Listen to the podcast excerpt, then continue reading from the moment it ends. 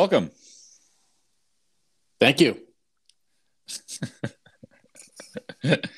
All right. Are we going to do this every other word? Is that the...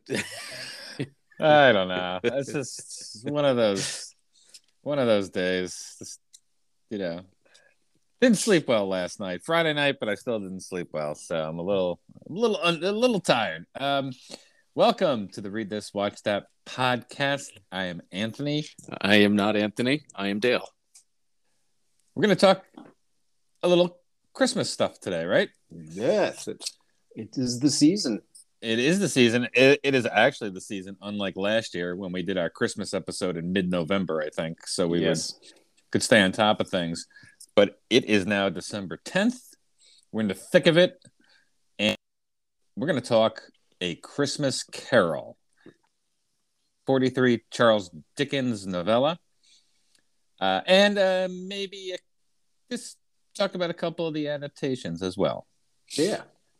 So, Chuck Dickens, he was born in 1812, died in 1870, fairly young, even even for the time he was he was only 58 when he passed away, but he left quite a legacy of novels in particular.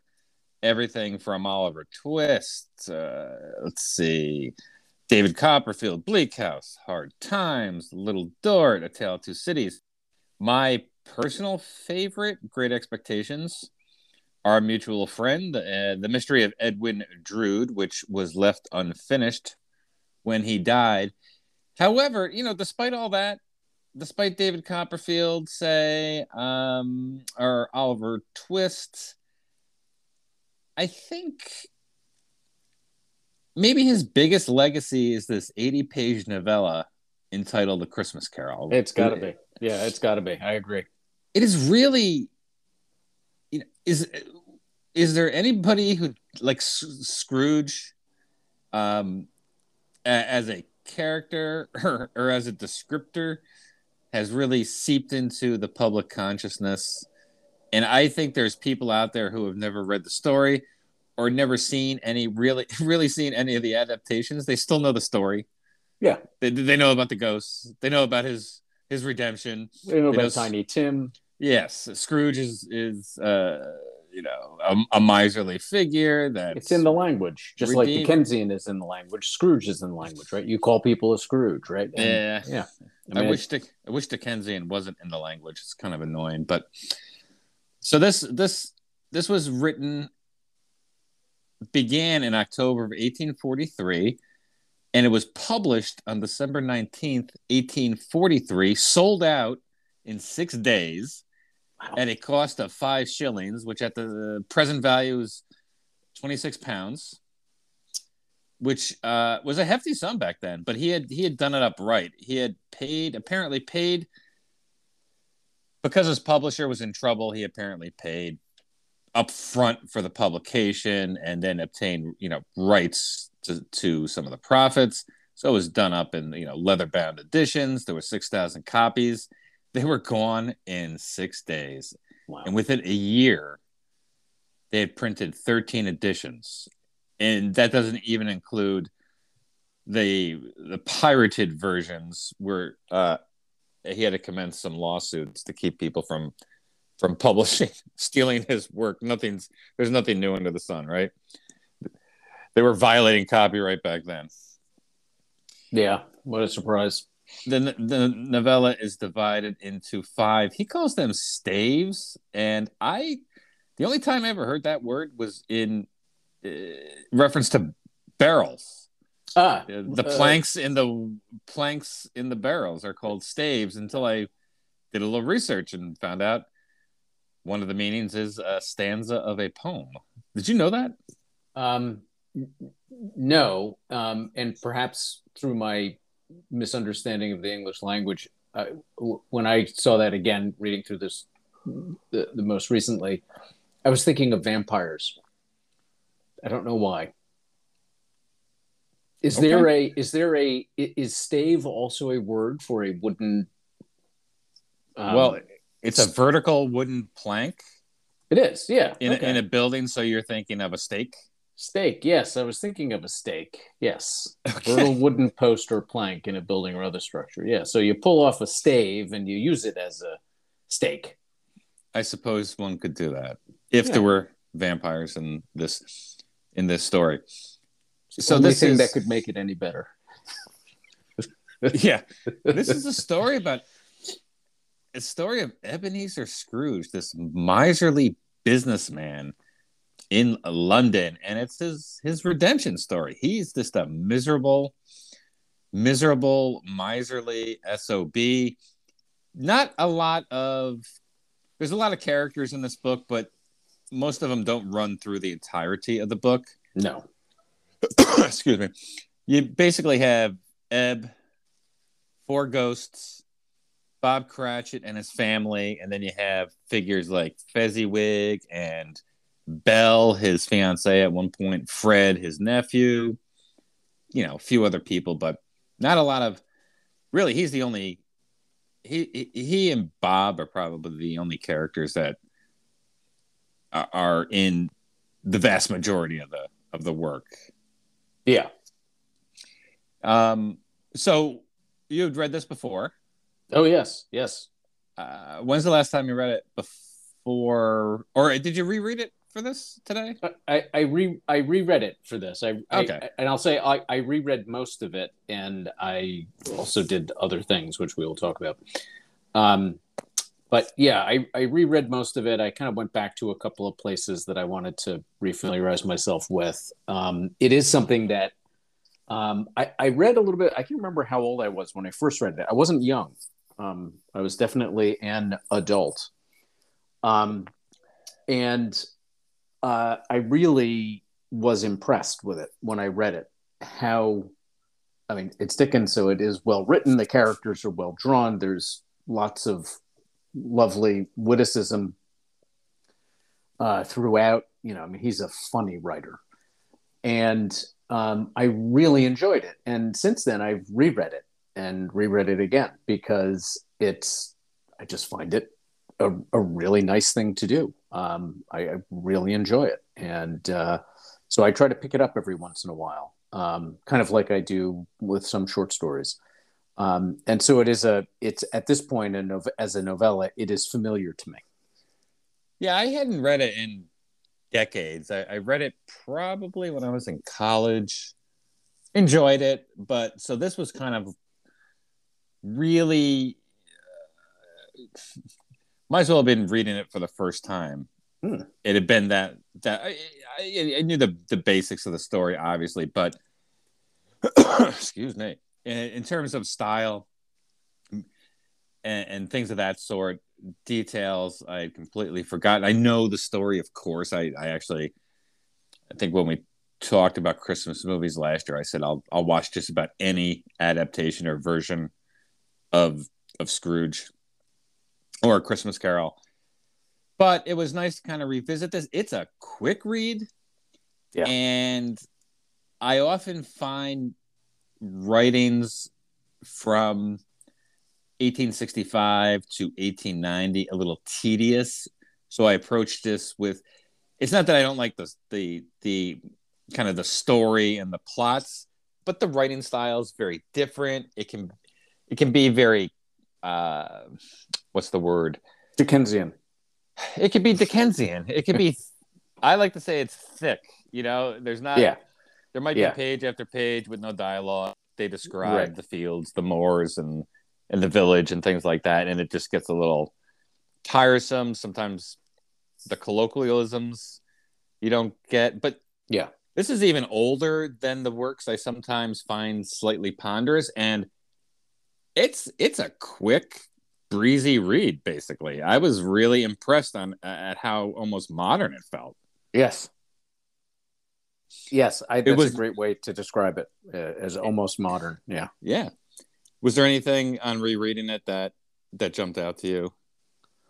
Uh, just just how witty dickens is. It is a, just, there's some funny stuff in it. It it just it it's it's weird how that kind of frequently surprises me, but it does. It's just how witty of a writer Dickens was. Um, I just every time I read Dickens, I have to say, I'm I'm just more impressed.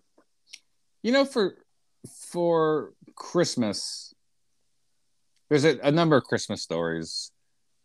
Uh, it's a Wonderful Life. You know, we've talked about that before. That mm-hmm. really, really popular. There was times when that seemed to be on nonstop around Christmas time. A modern classic that seems to be taking the place of "It's a Wonderful Life" is a Christmas story. Mm-hmm. A film from the from the 1980s. A lot of people will point to that as their favorite favorite Christmas story. The Frank Frank uh, Capra, "It's a Wonderful Life," of course, always comes up on lists. But is this this is the Babe Ruth of Christmas stories, right? It's got to be right. It's got to be. It's it's. I don't. I don't so see influential how... and seeped into the the the the culture. Exactly. It, it really has to be, and he's such a. You know, I always thought it's it's interesting. There are, in my mind, there are three three literary characters in the Western world that either through even a silhouette or just a portrait, most people will be able to say who they are. They're able to tell you something about them. And that is true even if they've never read the stories. And all three characters come from writers who, at least at, at certain points in time, were not anything too special. Dickens was not considered all that special by literary critics until the the 20th century. He he was he was considered a good writer, uh, mostly successful, but he was considered upper tier until decades after his death. Bible in his work, and they started looking at it uh, you know, looking at it from a social commentary standpoint, mm-hmm. and then how the characters were drawn and how memorable the characters were. So he, you know, he was not an instance a lister, but Scrooge, I think, is one of those characters. The other two characters, I think, are Dracula and Sherlock Holmes.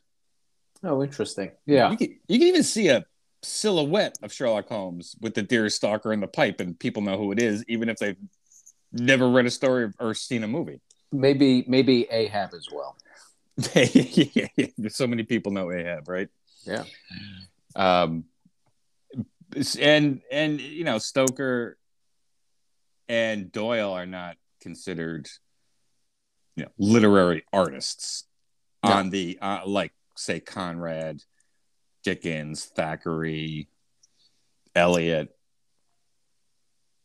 Um, uh, James or people like that. But it's funny they have created three characters that have just sunk into the pop culture.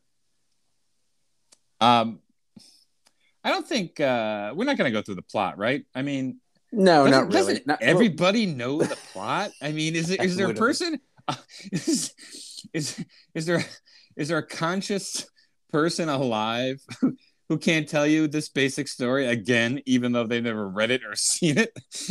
yeah, right. I, I, yeah, yeah. I, I mean, I think it's got to be.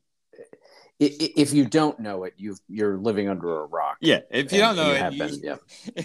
If if you don't know this story, you can't figure out how to listen to this podcast. Right, exactly.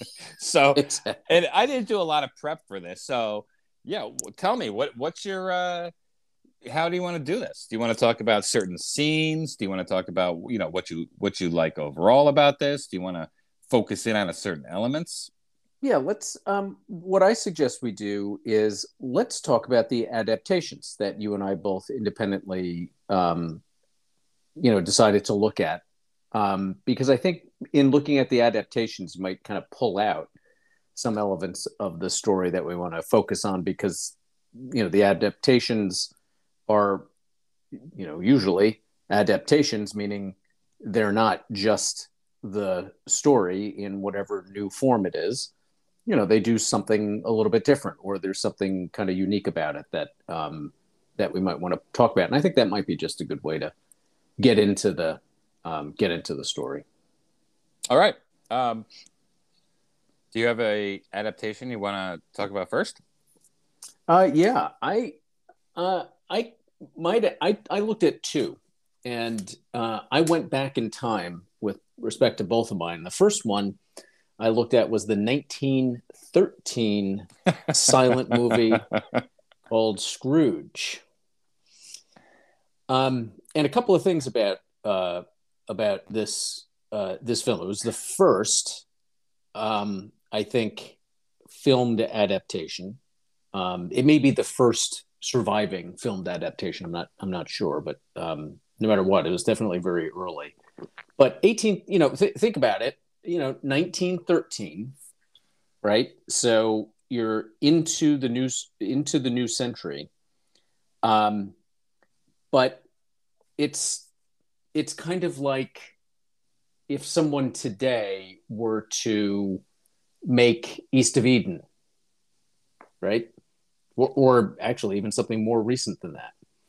So that's the kind of time period we're talking about, right? I mean, Dickens at that point, you know, was had been dead for a while, but it wasn't ancient history, right? As as it is kind of to us. It was, you know, 50 60 70 years ago when the thing was was was put down so i, fa- I found that interesting and, and one of the reasons i picked that one too is that the the person who starred in it number one also starred in a 1935 movie right. called yeah. scrooge but he seymour, also, seymour hicks seymour hicks yes but he also he played scrooge on the stage reputedly like thousands of times so when he made that movie, I, I at least in England, um, I think everybody knew him as Scrooge. I mean, he, you know, it was it was Scrooge.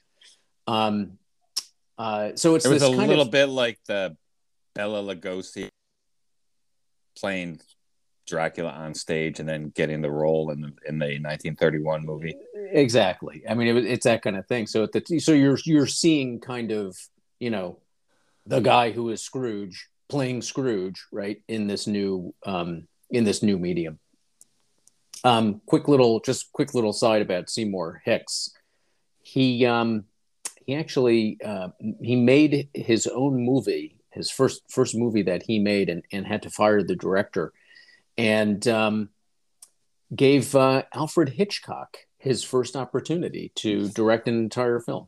No kidding. A movie called Always Tell Your Wife. Yes back in the uh, I think in the twenties, but I'm not sure. So he had an eye for talent. He clearly did, um, and it was interesting too when you when you you know look up the movie and you take a look at um, you know the actors who were in it.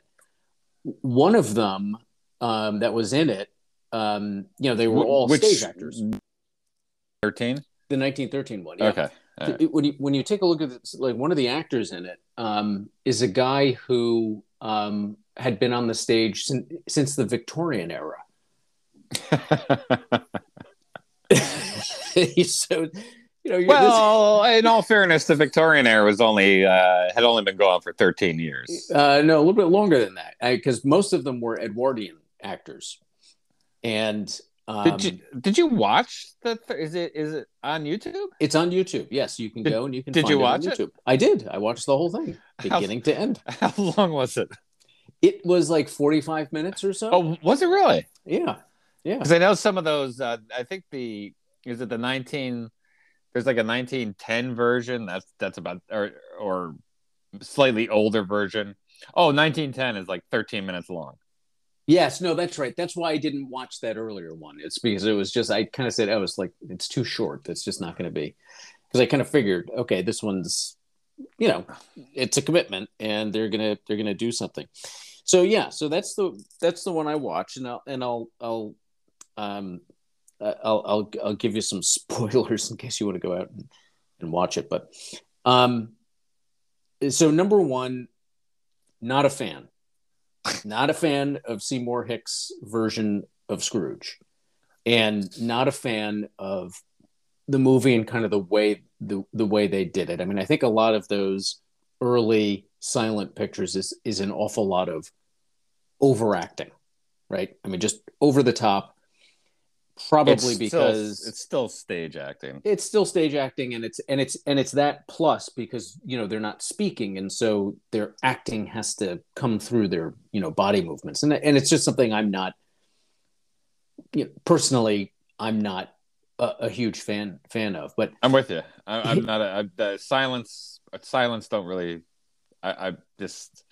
There, there. The, it, the only the only way it works is really this to me is the slapstick stuff like Buster Keaton, um, Charlie Chaplin.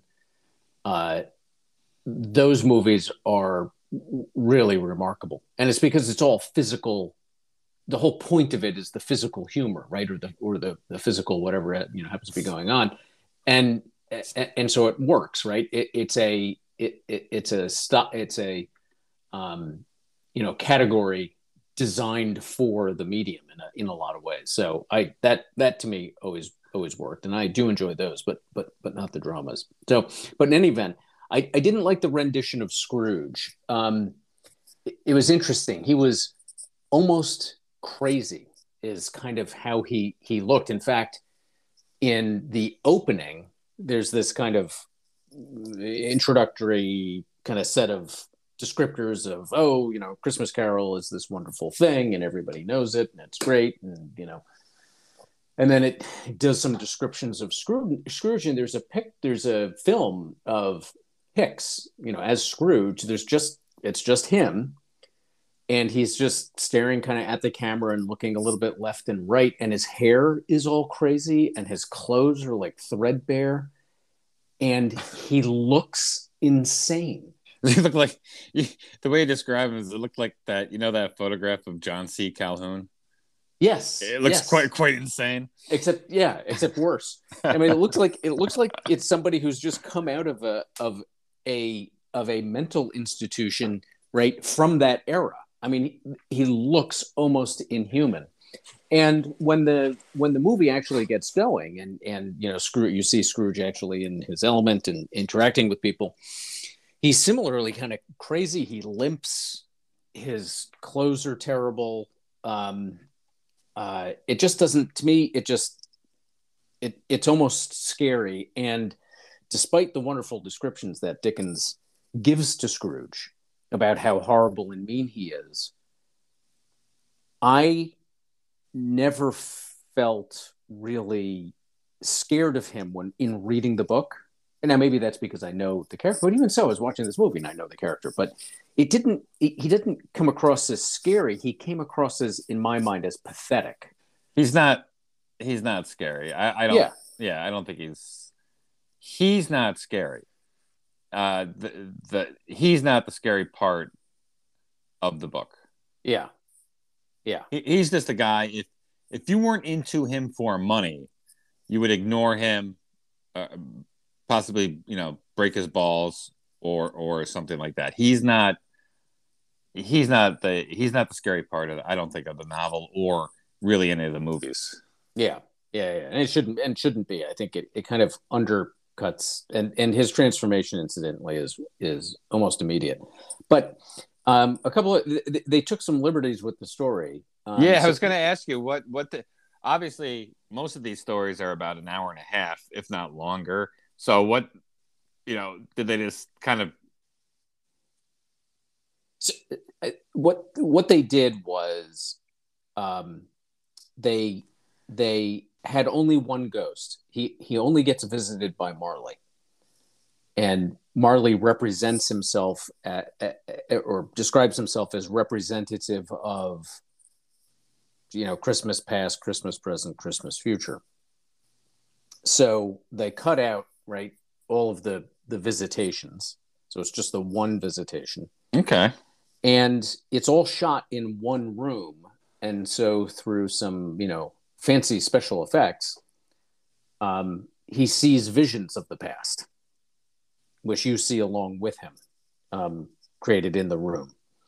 Um, so that shortens things down tremendously. And what's interesting is that they add stuff to the beginning. So you see Scrooge, you know, like being taunted by kids and, and him, you know, throttling them. Um, in his in his office, which is also his home. It all takes place in his office. Um, in his office, he he's a, a poor beggar woman shows up, who I think is actually the actor's wife. I believe I'm I'm not positive about that. Um, the men of business show up and his nephew show up, so they add the the woman. He also gives Bob Cratchit a gift of a new pen, so that he might work more. Um, this is all this weird stuff. I, I don't know why they did this stuff, but um, is that after his redemption or before? No, no, no. It's before his redemption. Um, wouldn't he make? Is, wouldn't he make Bob Cratchit bring in his own pen? One would think. Um, so it's kind of it's it's it's kind of weird. Um, and then when he's alone, the, the, and I don't know whether this is just uh, I don't I, I I took this badly. Um, and it may be that there's just this streak of anti-Semitism, but when he's alone, they make this big showing of him pulling out a big bag of not a big, a smaller bag of gold and saying he's only happy when he's when he's um, at home alone with his gold. Um, and okay. they kind of make this. It's really weird. I don't. It looked to me to be fairly fairly kind of anti-Semitic. I could be reading too much into it. I don't know, but that that was kind of that was kind of my take. But then you know Marley shows up as as a ghost using wonderful 1913 um, special effects film, you know, film effects. Um, and they they go through everything really quickly. Scrooge converts almost immediately. Um, and when he is completely converted, he has this weird fantasy, I guess, about being at the Cratchit's house for Christmas dinner. Okay. And kissing Mrs. Cratchit, Cratchit under the mistletoe. um, is that uh, is, is that where it stops? Stay tuned for part two. Um, and then uh, and then he gives all of his money away to beggars outside of his window. And that's kind of how it how it how it goes. It's it's really odd. They make they make some very very very you know specific choices in terms of what to do and decisions on how to how to do things. So I was not I, I really wasn't a fan. I didn't I did not like it. I did not think that it captured the story and the kind of either the mood of the story or really the I mean it captured the core message of the story, but kind of in a in a very ham ham fisted way. Um, how, how much is that is the limitations of the technology at the time? Could be a lot. That I mean that really could be a lot of it um, I I'm I'm willing to you know attribute a fair amount of it actually to that. Um, and so maybe uh, you know maybe it was just the limitation of the of the to a certain degree the limitation of the medium. But I thought that the the choices were a little bit odd. I mean, I mean, you know, I think the only reason he had a beggar woman come into the to his office is so he could put his wife in the movie, uh, because it really didn't. It was didn't do anything in addition, right, to what happens when you know the men of business who were you know putting together a fund for the poor it didn't do anything you know beyond that right? I mean right. It, it, did the same thing. And uh, the early stuff too with him walking around and being you know made fun of by kids but then you know accosting them himself um, it just didn't strike me as excuse me as being necessary.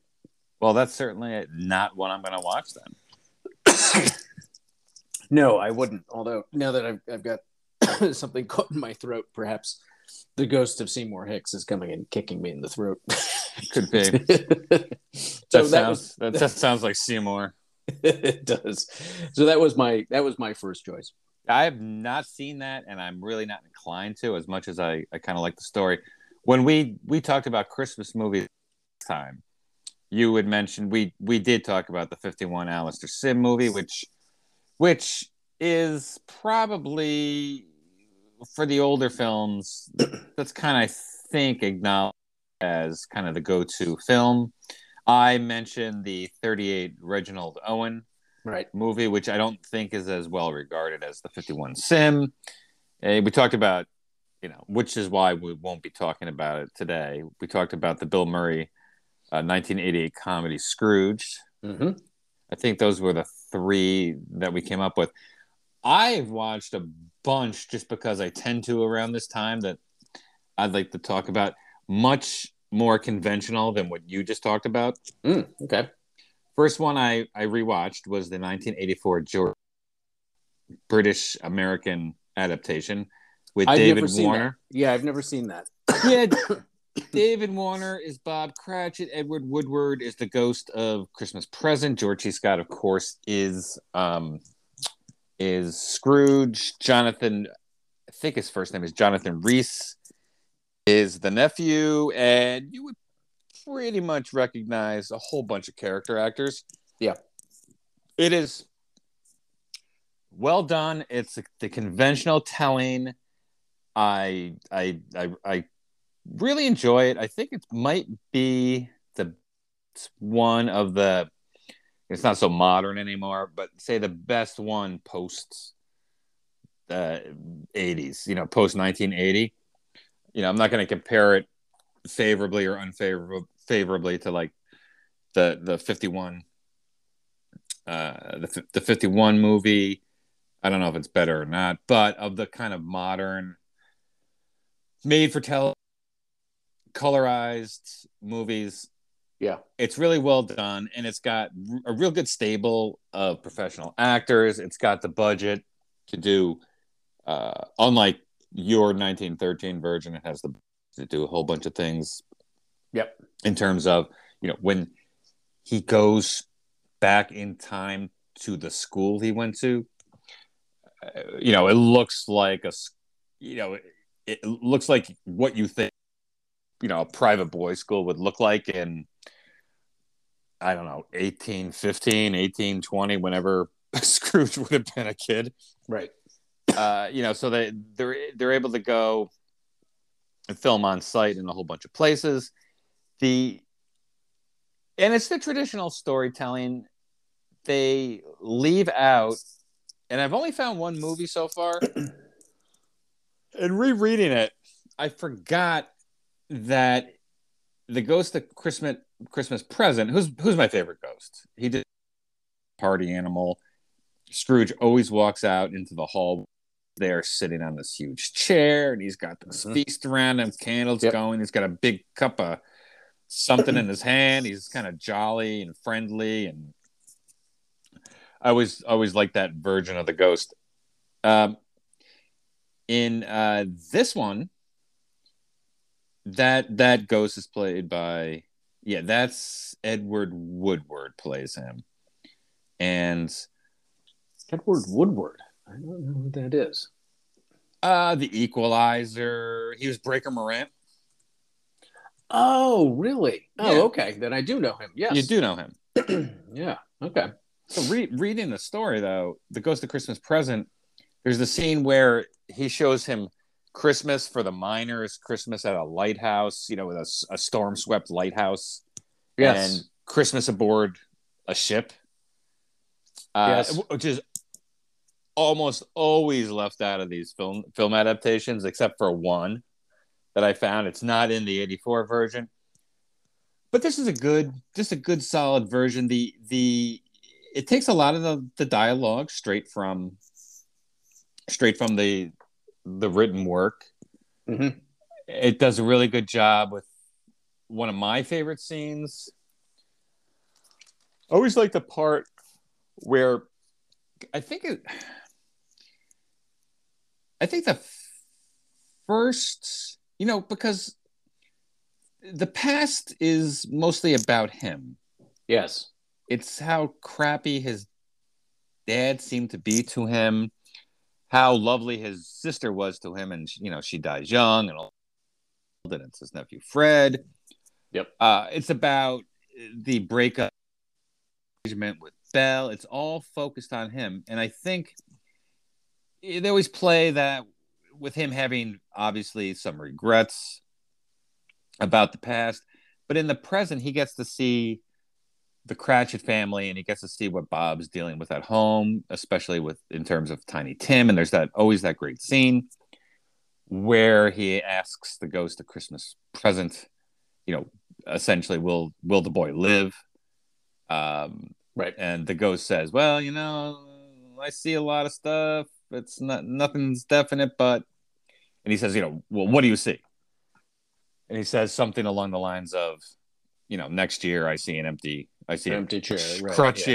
yeah, crutch Yeah, preserved in the corner and an empty chair, and says something. uh, I forget what he says, and the ghost says, "Well, he better hurry up and die and Uh, uh, decrease the, the the- surplus population." Right. Throwing that, throwing that line that Scrooge uses back into, back into his face is, I think, you know, correct me if I'm wrong. Is that the first time you kind of really begin to see him? Is that when the redemption begins in earnest? That because he he does always they always play him George C. Scott and the others. There is a look on his face of uh, sympathy, empathy, whatever you want to call it, at that moment. And prior to that, it's it's more. Uh, I regret maybe letting Belle go. I wish my dad wasn't such a dick. I wish my sister didn't die so young. But I think it might be in that moment with with at the Cratchit House that you actually get some type of redemption. Is that the spot, or is there a spot that you see where he begins to kind of turn it around? I think he begins to turn it around earlier. Um, I think it does begin with the with with past with the past. Um, um, I and I think that it, it's done well in some of the like the the Alastair Sim version. I think it it he does a good job as an actor in reading the lines, in giving them a little bit more meaning than maybe you pick up from the page. But I kind of, I, I have always gotten it almost, um, you know, from the beginning. He, he starts to weaken, and, um, because he he he begins to isn't it with the second ghost he begins to protest that he's he's too set in his ways I think so. Yeah and i think it's and i think it's because he begins to weaken in that in that first set but i think that that is a a, a, a, really good moment in the story uh, uh, when he because it's not just it's being shown to him he's asking. Right? Yes, yes, he's, exactly. he's saying tell tell me what happens here. I got i want i want to know what happens here. He's uh, asking about someone else's well-being, yeah unlike un, unlike the the the Ghost of Christmas Past, where you know I always kind of laugh as much as I like the story. you know, it takes the threat of eternal damnation for him to change and become a decent human being. yes you know, um, so it's got all those. The the eighty four version has all those great things. Fred is Fred is there, one of my favorite characters. The I always like the oh, I always like the first part of the movie. I always like uh, the because the introduction in most good movies, you get the sense of his e- even if you didn't know the story, you get you get his character right away. Mhm. It's two or three minutes in, and he's just a rotten boss. yep He's miserly, stingy. Yep. Uh, when he goes, keeps his what's that great line? Darkness was cheap, and Scrooge liked it. yes yes You know, he's got like one candle burning. He's eating this this, and this is a wealthy a wealthy guy, and he's he, he, you get the feeling he eats a very small amount, maybe twice a day. Keeps one candle burning. Is stingy with the fire, even in his own home. It looks like it hasn't been. They always depict his home. Um, I believe in the novel, it's actually didn't he move into Marley's chambers? I think it says in the book. it, it's it's it's Marley's Chambers and it's an office building. He's the only one who lives there. Of There's like course a it is. wine merchant in the basement, you know, because there's a wine cellar where there's a wine merchant, and yeah, yeah, yeah, yeah. yeah, this is all this kind of eh, he's such a his in everything he does it's couched in terms of profit or loss it's he's such an economical uh, character in, Yes. in the beginning. It's it's all about assets. That's what. How can I profit? What money is everything. And the one drawback I thought, and not to be, uh, you know, too critical because I do like the movie. I, it's better than the next one I'll talk about. I think it's George C. Scott. Um, he's a big dude, Yeah. and I just always can't remember if he's described this way, but I always pictured him as so sparing of anything that that reeks of waste that he he would weigh about 105 pounds because he, he you know he eats like one bowl of soup twice a day Mm.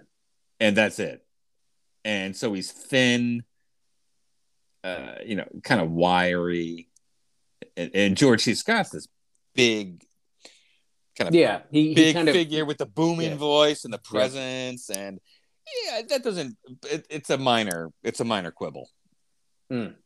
but the 84 it's good you can find it you might have to rent it for like 2.99 but you may be able to find it for free i like it it's probably the best of the modern conventional adaptations yeah.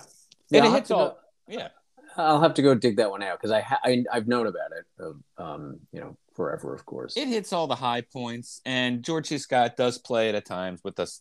He's kind of got a sly, bit of a sly grin on his face at times. There's, Mm. you know, one of my the interaction with Marley is always great, especially when he asks, "Can you sit?" and Marley says yes, and he's like, "Well, do it." And like, "You're making me nervous. Sit down." yes. He's kind of Yes. yelling at the yelling at the ghost. Yeah. And interestingly, he call you know, for all his all his coldness to everybody, he addresses, and this is true in the story. It's true just about every movie version I've seen. He does address Marley with his Christian name. He does call Yes, him J- calls him- Jacob. Yeah. Like maybe he did have one true, one true friend in the world. Um, just an Yeah. observation. Yeah. Yeah. No, I, th- I think I, well, he had a kindred spirit. He definitely had a kindred spirit. Yeah. And I think that's more than anything else. And, you know, call that friendship, you know, perhaps. That's all I really have to say about the 84 version, only because it's it is pretty straightforward. It it it chops out it chops out the lighthouse, the miners, and the people at sea, like just about every other version I've ever seen does. Yeah, yeah. Uh it does I'm pretty sure it does do the want and ignorance scene, which is we could talk about that later if you want. I always found that to be a a horrific Yeah. that that's the terrifying that's one of the two like terrifying scenes for me Yeah. is the want uh, whose children are these he says man's Yeah. and, Yeah. and they got these feral Yeah. uh, a boy and a girl want and ignorance and you know it says uh, watch out for ignorance in particular Yeah. and you know it it's um when you think about so many of the populists extremist populist movements are sort of based on want and ignorance Yes, I was going to say the, the more than more than a lot in um, uh, in the in the story. That element just holds holds true, right, for all time, uh, in my opinion. Watch out if you want to keep your money watch out for these two they're coming for you Yeah, yeah great point. uh all right, so Yeah, I think that's. uh But everything else is pretty. It's just a, a. I'm repeating myself. It's just a. If you want to see a good kind of standard. Yeah. It's not. It's not playing games. It's not trying to be more clever than it is. It's just pretty much a straightforward telling, done by. By um, you know, workmen like professional actors. It's a good version. Right. All right. Well, the second version I did is actually not a movie. it is the 1939 um, Campbell Soup sponsored Mercury Theater Oh yes, version with Lionel Barrymore as Scrooge. Is that the one Uh, done by Orson Welles? Yep, Orson Welles Nice. doing a little bit of narration, and then a bunch of people, of course, right? It's Welles, so the guy who played Mr. Bernstein in Citizen Kane is an actor Sure. named Everett Sloane. He, he Absolutely. plays Marley's ghost. Um, an actress who was somebody in in Citizen Kane. I think she may have been a secretary. Some you know one- one of the people at uh, at um, uh, Kane's estate. You know who's letting the reporter look at at some records. Um, she was uh, you know Mrs. Cratchit. So it has you know that kind of a cast to it. And of course, it has Lionel Barrymore, um, one of the what were there four Barrymore, three or four Barrymore brothers that were all actors coming Ah, out of the early 20th century and It was like grandfather and sons and like uh, filthy with him. Yeah, and I think he's the great uncle of Drew Barrymore. I think. it was Lionel. I know Lionel and John, and Yeah. I, I never keep them straight. Yeah, I don't, I don't know. So she's like, but Drew Barrymore is related to Lionel Barrymore, but I think most people would know Lionel Barrymore for, um, and cer- certainly Christmas movies is his role as Mr. Potter in It's a Wonderful Life, right? Hey, you're, I mean, you're, nothing, you're nothing but a fraud.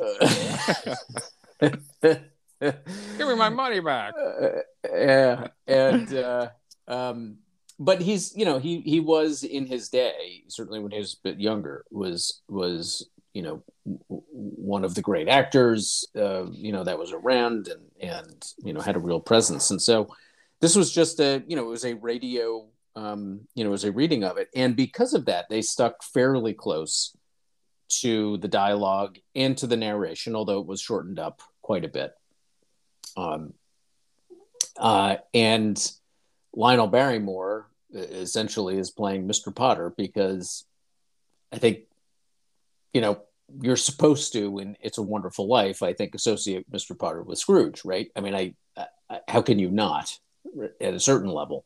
Right. And Right. you know, he's got that voice, and he's got that, you know, that kind of weird way of talking, and um, uh, so it was good. I, I really, I really enjoyed it. And of course, Orson Welles narrating here and there is always great because he has one of the great, uh, great voices. I think um, Sure does. in in American radio and and, and theater. Uh, so the, you know there were slight variations. You know, some of it was edited a bit, um, but what was really nice is that, uh, as a general matter, there were no English accents. You know, they were. It, this is something that I like. It's um, um, there's a uh, there's a movie maker. These oh, goodness, what's his name? Did Moonlight, Moonrise Kingdom, um, uh, uh, Tannenbaum Royal Tenenbaums. the Royal Tenenbaums. What's his name? What's the director's name? Um, for whatever reason, I have Wim Wenders in my head. Um, anyway, what what's his name? Um, Peckinpah. that guy. yeah, right. he. It seems like like in the Grand Budapest Hotel. Um, you know, it's supposed to be set in Central Europe, and all of the actors just use their native accents. And I always and and then I was watching the rest of his movies and realized, oh yeah, he he never tries to have his actors, um, you know, do these accents. And and I was always I kind of appreciate that. You know, it's kind of hey, just just you know, read the words. We don't, you know, okay, they're supposed to be German. We don't need, you know, I'm not going to be any more convinced that someone is German if they're all in Germany, supposedly talking to each other, all speaking English with German accents, right? Doesn't make any sense. So just use your, you know, regular accent. And I, I've kind of always appreciated that. But in any event, Wes Wes Anderson. Wes Anderson, right? Yeah, yeah, yeah. It's Anderson. So um, this, it's you know, it's all the American or roughly American accents that they use, which I which I kind of which I kind of like. Um, it's really nice production. I mean, it's you know 30s, so you know there are um, you know there's a chorusing in the background in the introduction. You know, Christmas carols, of course, and and a couple of um, interludes uh, in between that uh, that do it. Um, it's it was evidently the fifth time it was done. Um, I know that the Mercury Theater did it prior to Campbell Soup taking over, with Orson Welles as being um, Scrooge. But and that one focused very much. It's my understanding. I've never listened to it. Mm-hmm. It's my understanding that one was earlier. It was closer to the heart of the depression, and it really focused upon that that uh, you know the economic problems. Mm. Because when Dickens wrote this in the 40s, 1840s, I think they called it what they call it the the hungry 40s there was the poverty laws and people moving in from the farms yep. into the city yep. over there was a financial crisis which obviously took its toll on on the underclass and um, orson welles did it kind of in a comparable time in us history and i think right. the orson welles version focuses much more heavily on on that that aspect yeah I wouldn't be surprised at all, particularly given how the Mercury Theater came about and and and all that. Uh, which, incidentally, um, is something that uh, I I think people should know a little bit more about, kind of how Orson Welles came about. I would love to do. I would love to devote an episode. I love, I love that old time. I love the idea of old time radio productions. Orson Welles was hands down an absolute genius Yep. and some of the shows he did with the Mercury Theater. You know, people say, you know, what works of art has the government ever created? Yeah. Uh, although I'm not for you know the government funding a ton of a ton of art all the time, all over the place. I will say, you know, the Mercury Theater and yeah. the Grapes of Wrath. Yeah. But anyways, sorry to yeah. interrupt. No, no, no, no, no problem at all. I would love to you... do an episode devoted to that kind of thing. Yeah. Especially especially War of the Worlds and and and some of their other productions. Yeah, well they did a whole bunch of stuff. I just kind of took a look. I mean, you know, from Dracula to um uh, radio adaptations of historical plays like something called Abraham Lincoln by John Drinkwater. Um, other Dickens like Oliver Twist. Um, they did Jane Eyre, The War of the Worlds, as, as uh, you noted, which is an adaptation of H.G. Uh, Wells. Um, they did radio versions of movies. So they did a radio adaptation of Only Angels Have Wings. Um, they did Jane Eyre, Huck Finn. So they, they did an did they do, awful lot did, of stuff. Did he I, I can never remember this. I know he filmed a little bit of it and they yanked it. They yanked his funding, but did they do a radio version of Heart of Darkness? I think that they did. Yes. I think that they did.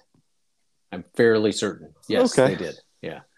So it's a it's this it's this really interesting um I think interesting kind of history to it. And uh uh you know the the the accents, you know, the American accents, uh, the quality of the actors, they are all very high quality. Um, it's really a nice way to, because I've also listened, you know, had just, you know, kind of a book on tape kind of a thing to Christmas Carol, which is nice. But I think that the the radio adaptation is is actually even uh, even better when you have you know the professionals doing it and listening to them as opposed to just someone who's who's a professional reader, right? How long? How long? How long was that? Not long, um, actually. Uh, maybe again like a you know a 40 minutes kind of thing okay. 40 45 minutes so um you know obviously some some editing but uh you know done really very well I was really very impressed with it. I thought it was I thought it was quite good. Um, and you know, if you if you want to take and I found it on YouTube also. Uh, and if you want to take, you know, a little less than an hour to kind of go back in time and experience Christmas Carol like your grandparents may have, uh, assuming they were, you know, your family was here in the United States. Um, it's a great thing to do, uh, and it's a great, you know, the the recording quality is really good really good actors. the whole thing works. So I'm a, I, I give it a I give it a big thumbs up. Excellent. That's a great one. Um, my the second one I watched was where is it? 1999's the 1999 made for television version with Patrick Stewart, Ah, Richard Grant, Dominic West as Fred. really? Oh, Yes. wow. Okay. Just on the uh, what five six years away from hitting it big with The Wire. Yeah. Yeah. It's again, it is it's really an updated version of the 1984 movie, updated version of the 1951 movie, which is an updated, you know, it's pretty standard in in um in uh it's cleaner looking because it's 1999 and not Yep. 1984. So it's got that crisp, clean look. Patrick Stewart plays it. How can I put this? Everything's historically, you know, it's done historically, but the the like the top coat he wears and the way he wears it, and the hat at a rakish angle almost has a uh, kind of a modern edge to it. Mm. That's that's different than the the George C. Scott version. yeah. Uh, Now, if he's if he's wearing his hat with a rake at a rakish angle, that's not Scrooge to me. Yeah, well, the thing about it, the thing about Patrick Stewart is it's all about the. Yes. I mean, it's really nothing to look at. um, Nothing, nothing impressive to look at. It, his baldness is a bit striking, but other than that, it's it's all it's all about the voice. And he's got he he does it well, but not quite as dusty and frumpy as George C. the George C. Scott version. If if, if not as gritty. Yeah, he's well. The thing about um, uh, Patrick Stewart is he's in better shape at ninety or however old he is now than I've ever been in my life, um, and he's been that way always. Right. I, Right. mean, I don't think Yeah. I don't think he's changed in that regard. He takes very good care of himself physically. He's very trim. He's very healthy looking, and I think that one of the reasons, one of the the things that you need to, my personal view you need to do with the character of scrooge is he really needs to be in some ways pathetic. You need to be able to you know not just mean but pathetic in my Well, view. his his his nephew says, for all the money he has, what good's it do him? Yeah, he doesn't right. spend it on anything, and you do get this. He'd rather let himself go to you know, he- he'd rather wear old coats, old clothes, eat, you know, is one bowl of soup a day looks like if I, I mean, it doesn't even look like soup. It looks like freaking gruel. Uh, and let himself fall apart, then spend one extra penny on anything that's not completely and totally necessary. Yep. So it it it, it when the way Stewart plays him, it's very smart dressed, smartly dressed, yeah and two, Uh, George C. Scott mumbles at times. Like expect Scrooge to kind of not well. It's George C. Scott, so he doesn't exactly mumble. But you know, Patrick Stewart just has that such a such a crisp, clear uh, delivery. It's it's a fine movie. He's a fine actor. Everybody else is is fine in it. And it again, the only oh the only like real difference is that this is the movie where the ghost of Christmas present does take him to the mining town, the lighthouse, Hmm. and the ship to see how these these these you know working class, despite the lack of you know a, a- a lot of niceties comforts, they yeah. have, how they've taken Christmas and and and keep it, and it's about sharing and and being with friends and family rather than uh, you know some commercialized because Scrooge does say basically um, he thinks it's a commercialized holiday, and the Bah Humbug apparently is. I just always thought that was a way to say "go screw yourself," but apparently, humbug was a way to say "I think you're all phonies." You'll do this you'll do this for 24 or 48 hours, but not the rest of the year because you're all a bunch of phonies.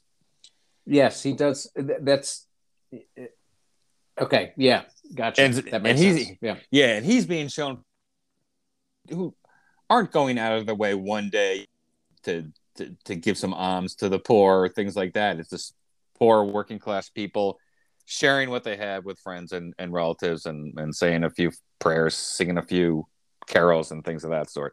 So that's in the Patrick Stewart movie. It's the only time I've ever seen it. Hmm. It's so rare to see it that, it, that when I read it, I almost forgot. I, I don't think I even remembered it was in the book.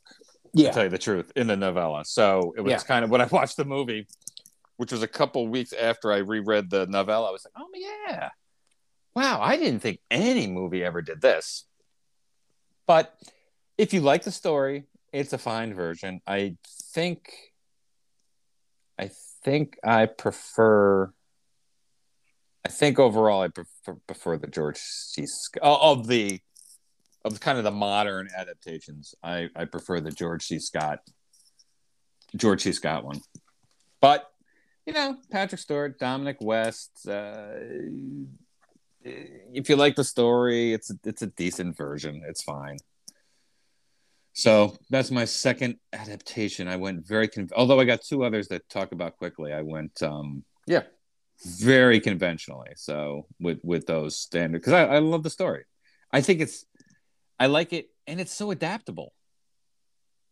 Uh, yes, it is. Yes, it, it's you know it's it's kind of cool to see it as a as a period piece and get that whole Victoriana going on, but not necessary. You can really adapt it to modern day to to any time. Um, it's funny. I looked up the I, I looked up the TV adaptations. What I I I stopped writing them down, but you know these are Oh, the, there's there's there's yeah uh, the Odd Couple, Family Ties, The Six Million Dollar Man. yeah Roseanne Um, did one, but it was based on Halloween, but it was essentially a Christmas Carol. yeah A Different World, WKRP in Cincinnati, Bewitched. I mean, I stopped writing them down. So many, Yeah. so many people have done them because it's just so adept. yeah. I'd like Yeah. to do an adaptation. in space. Yes, with with elves. with a lawyer. I mean, what was it? A lawyer's. I mean, which which um, do you have any any other adaptations you want to talk about? Um, no, I mean, I was going to make the comment that you just made that it it it is something that um, people have found ways to um, adapt into a variety of circumstances. And I think that's the nature of it's it's the nature of the story itself. Um, it lends itself very easily. It can be transported in time. Um, you know, you can change Country. the setting however. Yeah. yeah, country, time, circumstance, uh, holiday season, right? Uh, it, it because it's it's really the story of um, it's it's it's interesting. I, I'm gonna I'm gonna get a little bit um, uh, get a little bit uh, literary criticky here, but or maybe not literary criticky, but but um, maybe extract what I think the real message is that that Dickens is is sending here with this, which is not that hey you should be happy at Christmas and you should right it it's about being a good person. That's what the story is about. and it really it- it really emphasizes action right Yes, because marley says it's like jacob you know you were a good businessman. You drove a hard bargain. You didn't do anything evil and he's the same he should have intervened to do active good.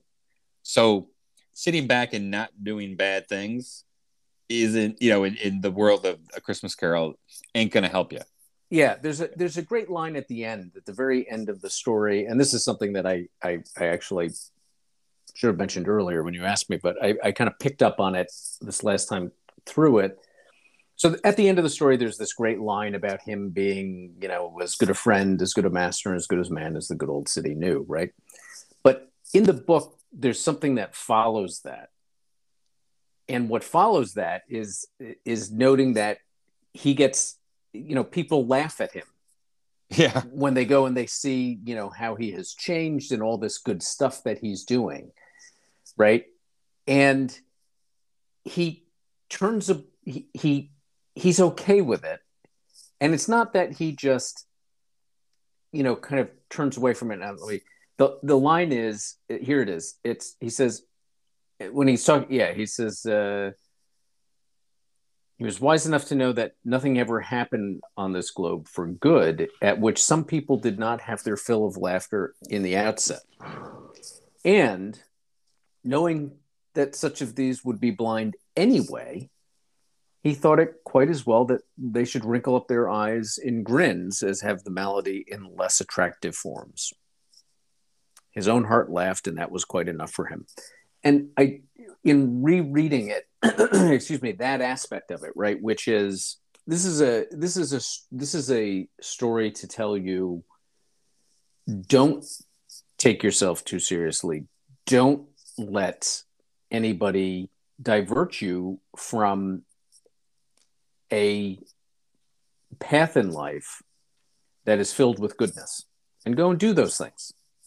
And if people laugh at you for it, who cares? And be happy that they're laughing and not kicking you, right? I mean that right that should be the you know that should be the um the standard. And I and I think that the when you go back and and you and I haven't I haven't done this again really because I've always thought of it as a Christmas story but I think the next time I sit down and read it, I am going to sit down and read it with that aspect of it in my mind that it's not about Christmas, it's about living a good life. And the messages, and we were talking about wanton and ignorance.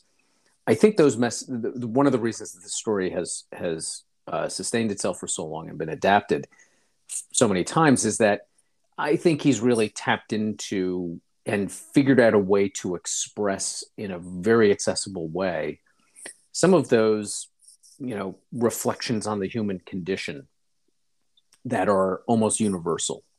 And he was really just able to figure out how to tap into it perfectly with this story um, and uh, uh, you know give it real life. And and i think that's what that's why it resonates. It is what makes it a classic right? Tapping yeah. into kind of those universal universal um, uh, themes and experiences. Exactly.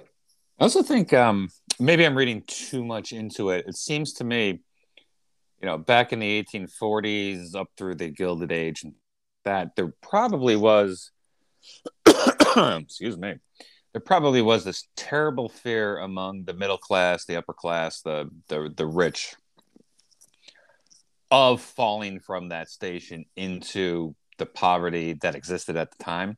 Yeah. Uh, po- I mean, there's no there's, safety there's, net at that time. There is I mean, there's really real fear, and, and that's kind of what I'm getting at is that you know there's poverty today, and it, it can in the United in, in the United States, it, it, it can be pretty bad, but it is it, it is really nothing like mid 19th century. Oh, yeah. yeah, yeah. I mean, it's it's mid 19th century England, uh, mid 19th century America.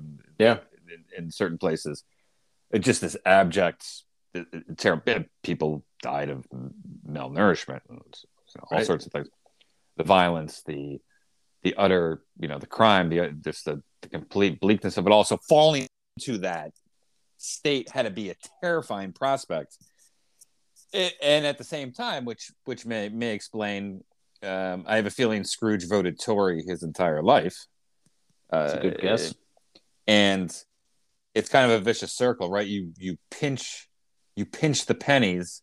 You do not want to back anybody who would you know, want to legislate much in the way of a social safety net, so you don't fall into that position where there's no social safety net. Yep. Uh, so it's everyone's fearful of becoming poor through whatever reason. I mean, you see it um, right in the novel, in the uh, novella, uh, he's he dies, and it gives a couple a reprieve on a sounds like maybe a mortgage coming due. Yeah, and and if he had not died, I believe the husband says it, they would have been utterly ruined. Um, you know, utterly ruined. Like uh, out on the streets, homeless, in, in in that environment would have been terrible. And yet, you know, the people who are scared to fall into that condition are not supporting any anything that would create a cushion right. from that fall. So so it's it's this this this kind of I, I don't know. I might be reading a little too much into it but I think that's that's kind of the the one of the ironies of the whole thing because he does point out you know when those two when those two guys from I, I know it was like the the Merchants League or something that was trying to Right. raise money for the poor.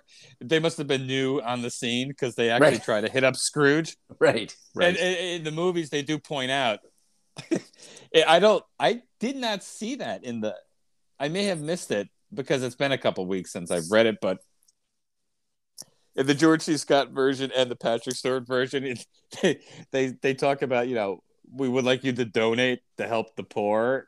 And he's like, "Are you new?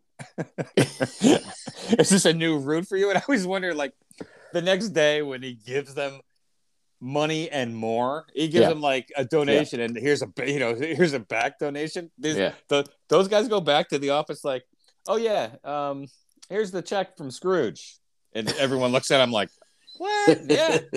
and you know you know he you know he wanted to make up for like a decade of not contributing so no no problem. It was uh yeah we just talked to the guy. He's fine. It's like are you guys new on this route? The the other two um the other two adaptations quickly. There's one i like for nostalgia purposes. Even though it's not bad it's made for tv american movie from 1979 starring henry winkler. Oh yeah, yeah some yeah. of the worst makeup.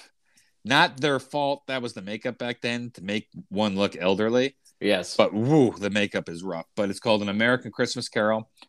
It takes place in New Hampshire during the Depression, and it is essentially the it's it's the um it's the Scrooge, uh, the Americanized version of of a Christmas Carol, and it's right it's uh it's it's pretty solid. A lot of a lot of that guy actors in it mm-hmm. you would remember from the 70s and into the 80s it's like i can't even remember.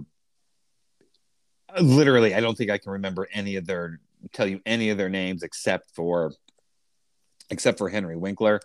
Right. And uh you know he's just um a crotchety old businessman who can afford to do a lot during the depression such as open up the quarry. Now that roosevelt is um, beginning all, all his wpa programs and he just it's just like it's a failed business. Why would i open up a failed business type of thing? Uh and he he's uh he almost has he comes he he is an orphan. He's taken in by a very nice family. He's uh the family makes furniture. It's uh i don't know turn of the century or 1910 he goes west to, uh, to michigan where someone is making furniture on the assembly line. Makes a lot of money he comes back and when he comes back he essentially sets up a it's like rent a center. Mm, Like, mhm. he he's like a pioneer in, in time payments and he's talking to his future business the, his future marley. And the marley the marley character's like tell me about it. He goes uh yeah we you sell uh, a car a bed a radio to people who can afford it and he's like what are you talking about? They make time payments. Yeah they put 10% down they make payments and by the time they're done paying they paid like 150% Yeah. he's like what happens if they can't make the payments? You take it back and resell it. Right. And the guy's eyes start to light up and that's basically what he what he does. The it's good maybe i like it for nostalgic reasons but i think i saw it you know when i was maybe a young teen one late one night it was on and i saw it and i kind of thought it was neat i have family from nashua which is where it takes place Mm, yeah Nashua, New Hampshire. So, and the other one, real quickly, I have not watched all the way through, is the, I believe it's the 2019 TNT version with Guy Pearce, and it is weird. It was three nights, and it is just. I, I watched the first night, and I never. It, I, I never went. It, the, the acting's fine. The the sets are fine. The dialogue is fine. He plays Scrooge as a much younger man who's kind of not really a yeller, but just very um, cynical and sarcastic. Mm-hmm. But I'll give you two. You see Marley called, like raised out of the earth.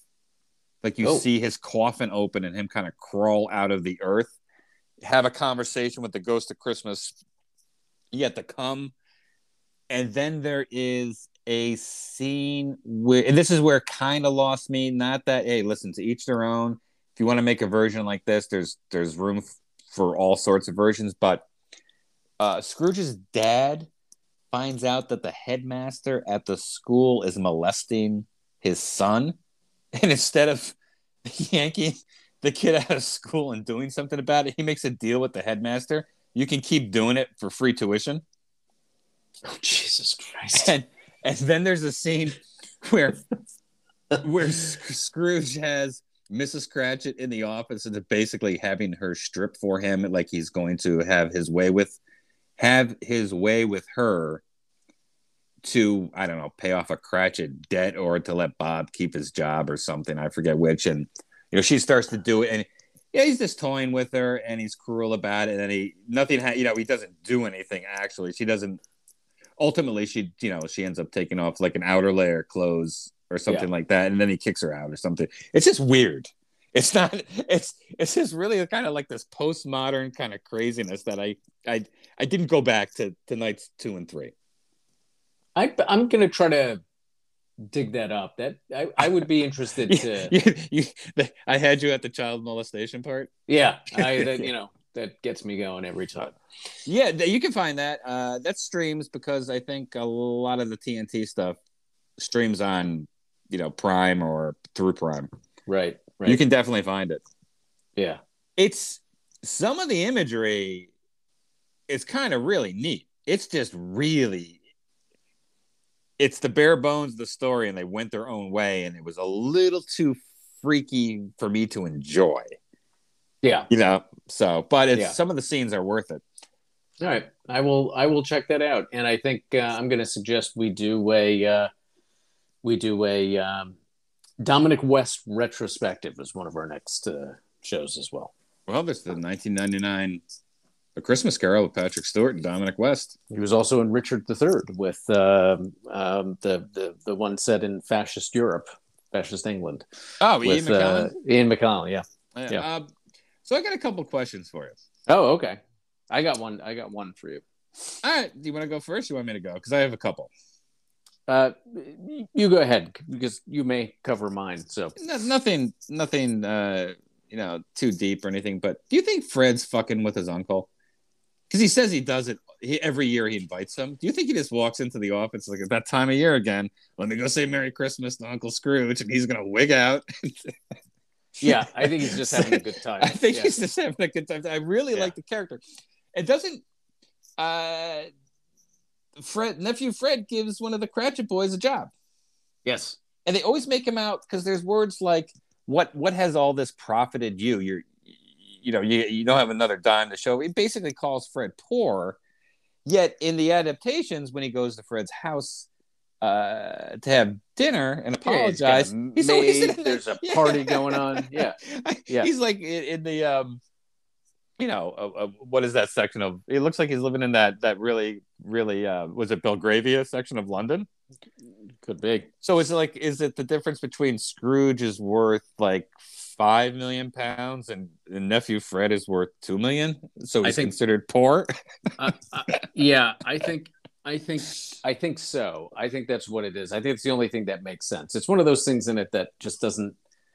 You know, it it kind of doesn't really, kind of fully work. But I but I do think that I do think that that Fred is is screwing with him. I think It's- that's what it is. is Scrooge right? He just wants to be left alone. He wants people to pay what he's owed. And you know, when he says kind of made me laugh when he says, I suppose you'll want the entire day off tomorrow if it be okay. It's like, yeah, do you- why not? Once a year pocket, I give you a day's pay for no work. This is Scrooge has a point, right? N- no, he doesn't. I'm letting my Tory come out. You're letting your inner Tory come out. yeah. I'm like, that's my inner Tory. It's like, you know mm. what? He's right. Why am I paying? Take the day off, but why am I paying?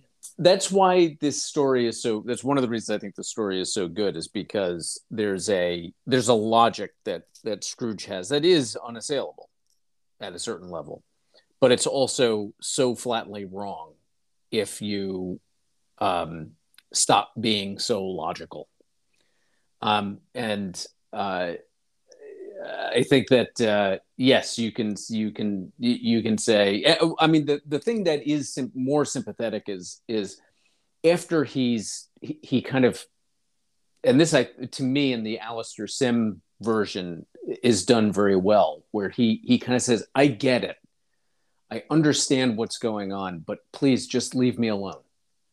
I'm gonna go to hell. you know, it's gonna be bad." I kind of have change. a little bit. I kind of have a little bit of respect for the pre-Ghost of Christmas Past Scrooge. Yeah, it's like leave me alone. I'm not. Yeah, I'm not bothering yeah. you. Stop bothering me. Yeah. Uh, yeah. Yeah. I don't know. I don't know.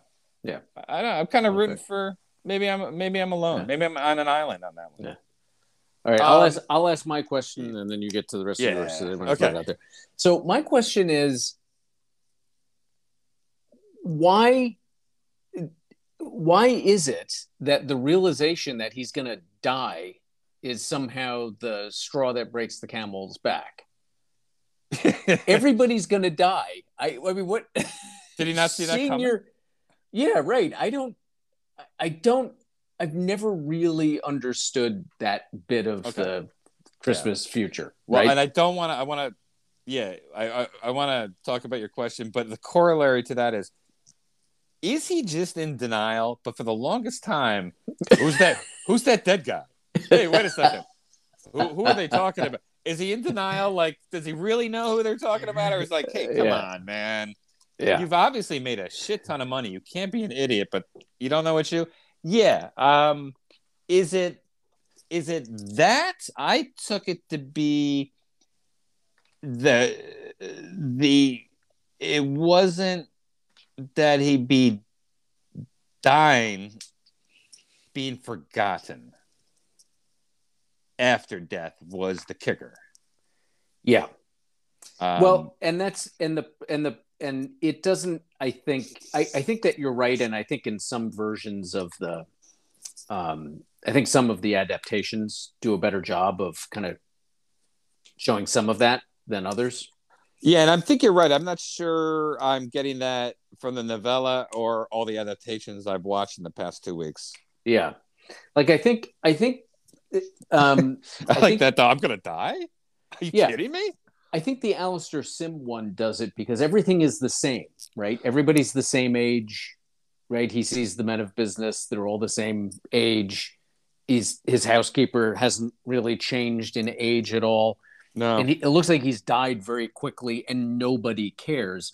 And in the book, in the novel, you get that as well because they're right. They're arguing about you know what they're gonna you know this who's gonna make money. It was that one guy. I'll go only if you serve lunch. I'll go to his funeral only right. if they serve lunch. Yes, yes, exactly. and uh, and I think actually in the Bill movie, Bill Murray, the Scrooged movie, they actually do a pretty good job when his when he's about to get cremated, and it's just his brother Oh, isn't it Karen, Karen Allen's there too, right? No, she's um she isn't. I think okay. it's just it's just his brother. He sees her and he sees her now she's cynical and cynical and, and, and yeah, yeah, exactly yeah. exactly so that i think that he, he does it kind of well that way but yeah so that was my one little that was my that was my one nitpick is that the uh, uh joel murray yes Okay, because Brian Doyle Murray is his father in that, right? Yes. So we've talked about Joel Murray in two successive podcasts. That has to be a record for any oh, podcast. Yeah. Well, unless there's, a, unless there's, a, Joel Murray specific podcast, podcast out there. Yeah. Yeah. Yeah, I think it's that. Um, but maybe it doesn't quite come across it, that directly in the in the novella. Yeah. Yeah. And certainly in some of the adaptations. Um, I have one the the other one was, um, and I don't think it's straightforward. Is what's his business? Um, I don't think we count it. He counts things. and accounting house is a, it's called a warehouse. They make reference to accounting house, and all those are very broad terms in, in that during that time period. Yeah, well, you Uh, know, Dick, Dickens was an artist. He doesn't know what he's, you know, business is business. Could be anything. Uh, but you do he does go to the Royal Exchange, so you kind of get the feeling he's maybe he's lending money, maybe he's buying up buying up debt, um, trading some commodities, possibly doing a Yeah. little bit of everything. But all you I really that's right. all you really see them do is scribble in books, Yes. ledgers. It's like Yes. are you an accounting firm? Are you like, are you an accounting firm for other businesses? But you know, then you see the scene where he he, yeah, you assume a mortgage for that younger couple, Right. but you don't really, really know what what they do. I think it's Like- a little bit of everything. I, I Yeah, think. you- I, what do you base I- that on? I- You base that on nothing. well, yeah. All they do is scribble in their ledgers all day. right. No, I think that I think that it has to be. Um, he, he's he's he's engaging in various forms of arbitrage. So he's It's like lending money. Bain Capital. He's buying. He's buying for a dollar, selling for two. Right. Is he buying companies and dismantling them for whatever he Is this one of the first L- LBO guys? Yeah, it is, like Bain Capital. Could be. Uh, yeah, it's just you know, it's funny that you don't really. I mean, you can pick up that it might be a very diversified, diversified uh, know, type of personal bank. You know, he's he's doing he's buying and selling some stock or commodities. on I think it is a- exchange. I think it is a. bit of this. I think it is a financial transaction. I mean, I think that. Uh, so I think what he it's private. It's private finance. I think is Yeah, that he's yeah. primarily, essentially, he's a lender. Um, um, uh, but I, probably more interesting financial transactions than that. So he may take equity in a business, and he may, you know, secure his lo- loans, and so he may end up with property that he then needs to sell, and so right. right, That's it- what I it's think that kind of thing. as well. Yeah. Yeah, I think he might my buy up some debt too, and then then Yeah. you know, so the the creditor Yeah, yeah. gets out with something, and he turns around and finds a way to make money. Right. And my last question. Oh, geez, I was just thinking: Is there a missing scene in this? So, in the first third of the book, you see his father. The bank is- heist. his father, his father treats him like garbage. Yeah, It just it's very cold, very cold Yes. man. Uh, he's gonna be, finally lets him come home for Christmas, and he's gonna be home for a couple days, and then he's going straight to his apprenticeship, which looked like a pretty good gig with Fezziwig. yeah, And Fezziwig at Christmas time, although great name. One of the the- great names in American in uh, English literature. the party doesn't. It's Christmas Eve, and the party doesn't start till seven p.m. He's they're working to seven p.m. though. yeah, well, That's a that's a little rough. but for the Then I think the next scene is breaks up with Belle because she basically says, "You've changed. Uh, we we kind of made the marriage contract when we really had no, no no big financial futures, and essentially, I would not be your choice today." Right? And he doesn't say no. No, he doesn't. Uh, and yet, and then you, and I think that's the last of the Christmas past. Uh, and I again, I could be confusing this with one of the adaptations, but anyway, in, in, in any event, then you go to Christmas present, and uh, but his Pat, I feel like there's a scene missing that push. So his dad's his dad's an asshole. Fezziwig he, he reveals a certain amount of ambition because he's working to the last minute Yep. when everyone else is really kind of cutting out early. And then with Belle, he's willing to give that whole thing up. And he, he never does marry, but but it's almost as if she says, uh, would you choose me today knowing I don't have a dowry? And he just, it's like, dude, it, it's like if if a girl asks you if she looks fat in that dress, you gotta say no Right. really fast. Right. I feel like maybe there should be one more scene that really turns him into uh, Tom. So Like something else. Maybe that's The- too heavy-handed. Am the missing something? Alistair, no, I uh, yes, no, I know what you're saying, and the and I go back to the. This is one of the reasons I like the Alastair Sim movie is that in that movie, the relationship between he and his sister is really strong. fan, right? Fan. Fred's and Fred. Fred's mother, and then she dies, and he blame he she she dies in childbirth, and so he he he kind of blames Fred, Right. right? So Yeah. that's why he's always cold to Fred, and he dislikes her husband because if she didn't get pregnant, of course, she wouldn't have died. And in the movie, she what he sees as when he's going through this, you know, Christmas past, he sees what he never saw in, in life. Her, because she's delirious, doesn't know that he's left, asking him to take care of Fred. So I think that those pieces in the in the help add to it Yeah. Right. Yes. that that that element to it and i thought that they did that i, I thought that that movie did that nicely it just kind of it, it's that to me it is that extra bit right? You know your your sister dies you know and because of the circumstances your it really impacts you. Your fiance you know all of the women in in your life have turned on you. Yeah, it seems like there's that that bridge where she was his bridge. Fan was his bridge, right? When he was a kid. I mean, that was it. That was humanity. Was his sister.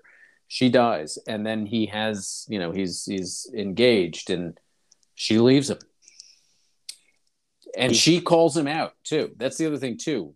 She calls him out on it. Yeah. Oh yeah, yeah, yeah. She's um yeah, she it's it's almost like he was doing that dicky teenage boy Yeah. I don't have the balls to break up with you, but I'll treat you like a I'll, I'll treat you like a, a you know an asshole for a couple weeks so you break up with me. Yep. Uh, yeah, she, you know, she's pretty clever. She's pretty good. I like to know that maybe maybe her life could be the sequel. Um, yeah, I just think there's um because when once he basically the Belle thing is over, he's still always he's like in a want to be poor. Doesn't mean he couldn't find uh you know a woman who who kind of was on the same wavelength with him, who would go along with his his ambitions and and things like that. But he really develops into this this this awful, terrible guy. And I, I think there's a missing scene, or maybe that scene would be too heavy handed. I'm not Mm. sure. Yeah. Not sure. Okay, last question. Uh, despite the last part of, of the the last paragraph or two of the book, how long does this last? Does he backslide? it's like a couple weeks later, he's getting like he's getting like more stressed. Cratchit's coming in late, and he's just like trying to be cool about it, but eventually, Right. All, all Scratchit's kids start coming in, get feeling entitled. walks in and Tiny Tim's got his feet up on his desk, right. smoking his yeah. cigars. Hey, And he uh, just, like- Ebenezer, uh, there's that new bicycle. Uh, you know, where's the where's the pound note so I can go get it? Oh, he just wigs he just wigs out on him. Uh, I, I don't know if it lasts. That's all I'm saying. Well, despite the last paragraph, yes, I, I. Although I don't know, you get visited by a few ghosts. You know, you kind of, hmm, Yeah, it might change your That might- perspective on things for sure. yeah, yeah. Uh, Yeah. I do, uh, unlike a lot of the movie versions as well, um, the reading the book confirmed my recollection. He never goes to the Cratchits. A lot of well, not a lot, but some of these adaptations like to have him show up at the Cratchits. Oh, do they? Oh, in the, yeah, in the book he does Yeah. not. Obviously, he just has the he has the turkey sent around. Yeah. And And the- that's true the- the Sim movie too. He doesn't. in the and before we cut out in the 84 George C. Scott version he leaves on Chris he leaves the shop on Christmas you know the shop is like downtown his warehouse his shop his offices looks like it's in a mover shaker part of London not too far from that Royal Exchange which which would be kind of in the heart of the financial district Mhm. but the Cratchits live in Camden Town which is Yes. quite a, quite a haul. But in the movie, he he he leaves work on Christmas Eve with with Bob Cratchit still in the office. He tells Cratchit to lock up because he's going to go to the Royal Exchange. And Tiny Tim's on the corner because he's come from home to walk home with his dad. And I'm thinking he's crutch and everything like that. I'm like the kid on the crutch just walked like 12 miles through the snow from from Camden Town to to the you know the financial district in in London. Is that? hey man. That's all I got. Love it. Love the, love the story. Great story. It's it's it's going on um 180 years old, and they're still making good mediocre film film adaptations on this story. Everyone knows it. It's a classic. It's a lot of fun. It is. It's great. All right, man. Anything else? No, that's it for me. All right. Well, Merry Christmas. Have a great holiday. You too. Talk to you later. Bye. Bye.